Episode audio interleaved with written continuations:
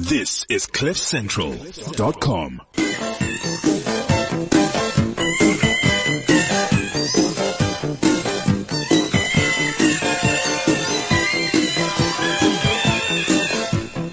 Right. That must be the chipmunk version. That is uh, Taylor Swift who said that to us. Oh, oh. Yeah. Over to you, Anthea. What's up? Okay, well, I don't have terrible news because the all share was up half a percent on Friday, and for the week it was two percent higher. Huh. Unfortunately, though, the Rand keeps blowing out. It's thirteen forty-seven against the U S dollar on Friday, seventeen fifty-five to the pound, and fifteen ninety to the euro. So really, you know, last time I remember two weeks ago was below below thirteen, so this is big. Um, but then again, I don't think this was all our doing. The rand, I mean, sorry, the dollar strengthened quite a bit. They had non-farm payrolls on Friday in the U S, and they came in at two hundred nine thousand as po- as opposed to the expected one hundred eighty thousand jobs created for July. So now unemployment in the U S is very comfortably at four point three percent.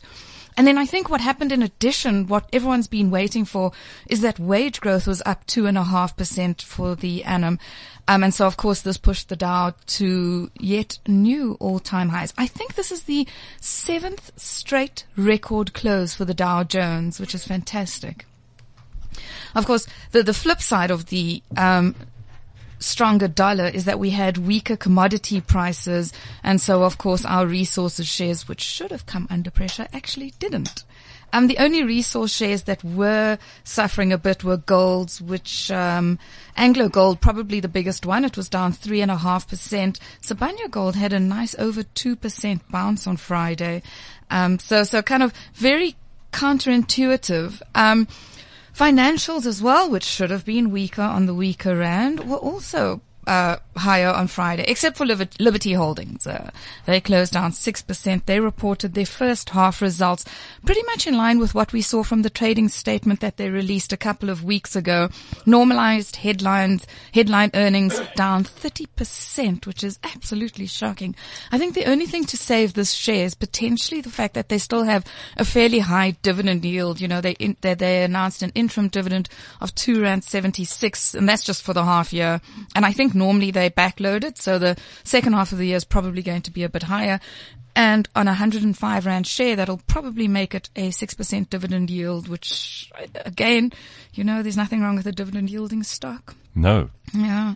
The, the problem with Liberty Holdings, though, was that the insurance underperformed. Lots of pressure there. Earnings was down seventeen percent year on year to five hundred ninety-seven million rand. And then their asset management business, which is StanLib, really seems to be struggling. Earnings down fifty-four percent. I mean, that's just shocking. That, that is unbelievable. I think the only good thing with StanLib is that they seem to have stopped the bleed Um, in their assets under management, because, you know, that's how they make money. The more assets under management, the more money they make. Um, and they've been bleeding badly. Um, oh. But that seems to have been contained. They now have five hundred ninety-three billion rand under management. Only? Yeah. So it's not quite the Coronation six hundred, but ah. close. Who who has most assets under management? Coronation. Really? six hundred? Yeah, from, from, you, you mean, um, single asset managers. Yes, sure. Yeah. Coronation. Yeah. Huh. But you know, the, the government employee pension fund is the biggest employee pension fund, and that's just trillions. That's one point seven trillion or something. Wow. It's, it's mad, eh? Yeah, it's a crazy a number. I'm surprised you're not playing my billions and billions. Well, if you want it, hundreds you know. of billions in this case. Yeah, no, well, in our case, even he trillions. Doesn't, he doesn't talk about trillions, otherwise I would. He needs to catch up that one. Billions and billions and billions and billions and billions and... All right, we get it. Thank When's you, it Donald. Going to get old, I wonder? No, never. Okay. Um, and then in the retail sector... So you remember, no, it was this year still, um, Stein, uh, Wiese was saying that he wanted to combine or merge Steinhoff and ShopRite, and there was a big fuss about it, and it never went through because shareholders couldn't decide on the price. The man is not giving up. On Friday, he announced. I wish he would, I wish he would not give up on Brait, because, uh, with, with, with that goddamn it, share. It's had a little bounce. It's like, oh, what, sixty-six rand a share from what, below fifty at one stage? Pearly. Oh, you're so impatient. Oh, wow. Okay, back to Steinhoff. so you He's know, not giving up. Huh? What's happening? Yeah. So so so they previously mentioned that they want to separate the African retail business and list it. So on Friday they said they're going to call it Star Steinhoff African Retail. Very mm-hmm. original. And that they have an option, or a call option, I should say, to buy twenty-two point seven percent of ShopRite shares, which will give them fifty percent of the voting rights. And the call option is from Wiese's Triton um, Investment Company, kind of his family office, if you like, Lancaster, and the P I C, which is our local government uh, um, investment, what do they call themselves, corporation. Mm-hmm. Um, that'll cost Steinhoff thirty-five point five billion rand. I think what's interesting about it, you know, Steinhoff has spent so much time kind of globally picking up discount retailers, Poundland, the Mattress Firm, Australia's fantastic. Um, and now what they're doing is they're going to take all those kind of discount retailers and Well, no, they're actually not lumping them together, but it makes sense that this African retail business is going to be those discount retailers. So Pepcor, Ackermans, Tekkie Town, um, Hi-Fi Corporation, um, there's a couple of them. I think the only one that's not going in there, in that group, is a company called Unitrans, which is their logistics business, because it's not really retail, is it? Um, and I think what's the, what that's going to do, um, other than give them proper voting rights for ShopRite, is open up kind of fourteen other African markets, you know, some of the fast growing ones like Nigeria, Angola, Angola, Zambia. Um, and then it'll take the, those discount retailers, Pep, Tekkie Town, Ackermans, as I mentioned earlier mm-hmm. on, and just expand them across the continent. So not a, not a bad play. I mean, I always thought the ShopRite Steinhoff play was to externalize the Wiese money, but maybe it's not. Maybe he does want to leave it on the continent, and he just wants to consolidate his interests. All right. Yeah. And then we need to talk about paper. So I remember when I started um, you, you, in the you industry. Mean paper money? Are you talking no, about? No, paper, like real paper. Oh, like Sappi yes. and uh, yes, okay. Mondi's Mondi. The other one. In fact, they reported last week. I remember when I started in the industry, paper was considered a sunset industry, like it was going nowhere, you know, like when last have you actually bought a paper read, a magazine? Um, actually the, an interesting hap- thing happened yesterday. Somebody sent me an article from the Sunday Independent through their press reader. And even though I don't have a subscription, I could read it. Yeah. So I would have thought that I couldn't. Like, what's the point of having, um, a paper newspaper? There are still newspapers who have a paywall between you and the stories. Yeah, like Financial Times. Right? Right, like exactly. I wish I could share those stories, but I can't. Yeah, yeah, but but those will continue to, because the high quality of their of their content, be able to demand that you pay for it. Um, but most of them now, you can get whatever you get in the online newspaper. You get it online. Yeah, it's, I mean, who reads newspapers? Well, exactly. When last? I can't remember when you get the last. Schmutzy black ink on your hands. Oh, it's terrible. Yes, it's awful. This is not nineteen twelve. Anyway, so.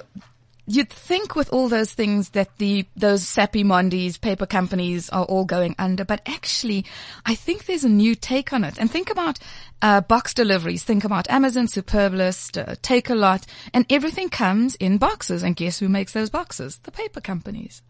And there is, oh. an, yeah, exactly. So now there's like a uh revival of the paper industry almost. Anyway, Mondi and Sappi reported slightly different um companies, or where they're at stages in their business. Mondi revenue was up eight percent um for the first half of their financial year. Half of that organic, half of it acquisitive growth. Operating profit under quite a bit of pressure, uh, some inflationary costs coming through there. And also they had uh, planned maintenance shutdowns, which of course doesn't help. Mondi, though, has managed in the last couple of years when things were difficult to actually and I want to say deleverage is the word, their balance sheet. So they're actually looking like they're in quite a good position. They haven't paid out a dividend yes, but it, yet, but it looks like they could well. I mean, management said that they were looking more for acquisitions, but if they didn't find any acquisitions that were accretive to earnings, then they would actually pay out a special dividend. And I think that would be quite nice. You, it's funny how we're going for all these dividend yielding stocks. We're not looking for capital growth, are we? Like we really no. are in a consolidation mode. I mean, it's so telling. Yeah. And then Sappi revenue was up only three percent. Earnings per share, not bad, thirteen percent year on year. And the difference between kind of return on capital employed between Mondi and Sappi is that Mondi's really seems to be peaking, although they kind of have a deleveraged balance sheet, whereas Sappi, their return on capital employed, looks like it's actually trending a bit higher. But then because they reinstated their dividend last year, their balance sheet is not as strong. Um, okay. Yeah, so so it's kind of a tale of two, very much two different companies. Well, same companies, but with different balance sheet Um, features. And I think a weaker ra- a weaker euro is good for Sappi, and I'm not sure that you're going to see a weaker euro actually. In fact, I'm pretty sure that the last time I checked, the euro was like twenty percent stronger against the dollar in the last year or something, which is quite phenomenal. And it really speaks to this kind of expected recovery in Europe, which everyone is waiting for. Huh. Yeah, and we wait, right? We wait. It's like you and Brait. We right. wait. Absolutely. And then um, this morning I see Asia is hitting, Asia uh, stock indices are hitting decade highs. Not, note, not the same as us or the U S where we're on all-time highs. They're just hitting decade highs. I mean, Asia really has been a lost couple of decades. Um, and that's all, I think, really on the back of the excitement on Friday's U S non-farm payrolls, which, as I said earlier on, came in much higher than expected, almost thirty percent higher than expected. Okay. Yeah. And that's pretty much it. I mean, that's that's all we've got for today, that's, I think. That's plenty to chew on for the moment. It is a lot, eh? Thank you so much. My pleasure. All right. Very good. And we'll check in with Anthea on tomorrow's show between six and seven o'clock. Don't miss any of that. Thank you, Anthea. Pleasure. This is cliff central dot com.